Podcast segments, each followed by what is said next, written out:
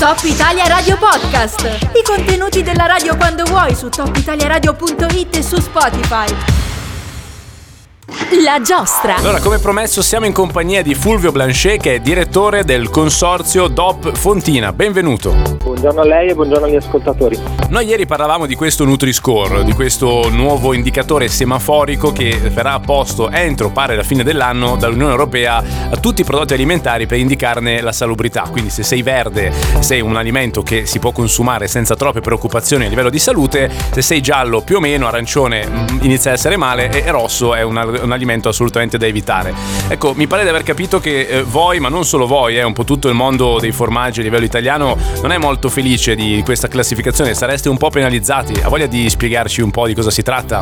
Sì, allora noi come Consorzio Tutela Fontina, insieme ad altri consorzi associati ad AFIDOP, l'associazione dei formaggi italiani DOP, abbiamo esposto pubblicamente la nostra contrarietà a questo tipo di etichettatura, in quanto la riteniamo eccessivamente semplicistica e che può dare delle informazioni fuorvianti al consumatore, in quanto i prodotti vengono valutati non nella loro globalità, ma solo considerando un singolo un componente, diciamo una singola caratteristica. Nel caso nostro dei formaggi vengono considerati solamente i, i grassi presenti nei formaggi senza parametrare la qualità del prodotto mh, con proteine, sali minerali e altre cose e in più la, la fuorvietà per il, per il, consumatore è che vengono tutti i prodotti parametrati su 100 grammi o 100 ml di consumo senza parametrare assolutamente a quelli che sono i reali consumi in una dieta equilibrata giornaliera di questi prodotti. Ecco. Mm, esatto, da qua il famoso caso eh, dell'olio d'oliva che sarebbe meno salubre rispetto alla Coca-Cola e altre bevande, insomma, a cui viene tolto lo zucchero e che per magia risultano essere più salubri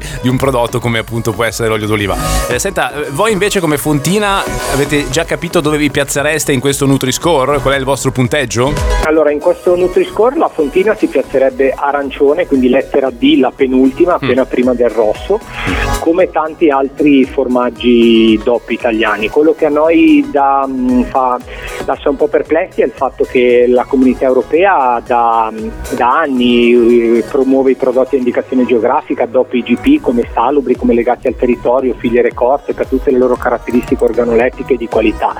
E poi ci troviamo ad avere il rischio di avere questa etichettatura così semplicistica che quando il consumatore va a fare la spesa a volte non è molto attento, non è molto certo. informato. Quindi se uno vede un prodotto con un semaforo molto semplificato, rosso o arancione, e vicino magari un prodotto industrializzato, trasformato, elaborato, eccetera, che magari sono riusciti a fargli avere una, mm, una caratteristica che gli dà un'etichettatura più, mm. di un colore più, più vicino al verde. L'esempio che ha fatto lei ormai delle famose bibite gasate nelle loro versioni light alle quali hanno tolto lo zucchero risultano essere verdi, lettera B o addirittura lettera A, quindi il prodotto migliore che potrebbe esserci per questo tipo di etichettatura. Quando ci troviamo l'olio d'oliva ad essere, ad esempio, ad essere un D come lo sono i nostri formaggi. Sì.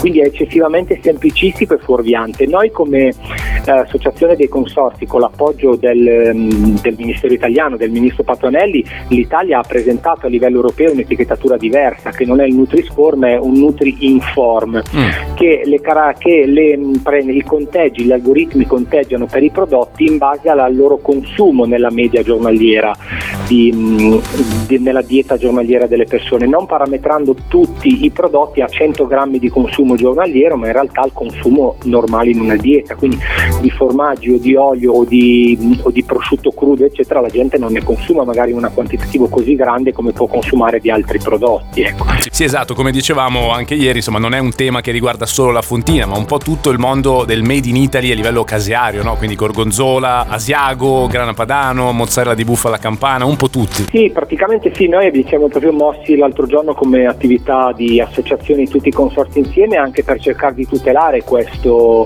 la, i, no, i, nostri prodotti DOP che sono comunque dei prodotti importanti, sia il settore lattiero caseario italiano, la, la stragrande maggioranza del latte viene destinato alla trasformazione in questi prodotti è una filiera che, mh, che, ha un grosso impatto anche economico, cioè parliamo di, di, tanti, cioè di circa 40 miliardi mm. di, di, euro l'anno, cioè un impatto importante. Ecco, nel senso, quindi vorremmo, il nostro compito come consorzi, oltre alla vigilanza e alla promozione dei prodotti, è anche la tutela dell'immagine dei nostri prodotti, per quello che ci stiamo muovendo appunto in contrarietà a questo tipo di etichettatura eccessivamente semplicistica. Insomma, avete capito, l'alternativa ci sarebbe anche, e in questo caso speriamo veramente venga adottata.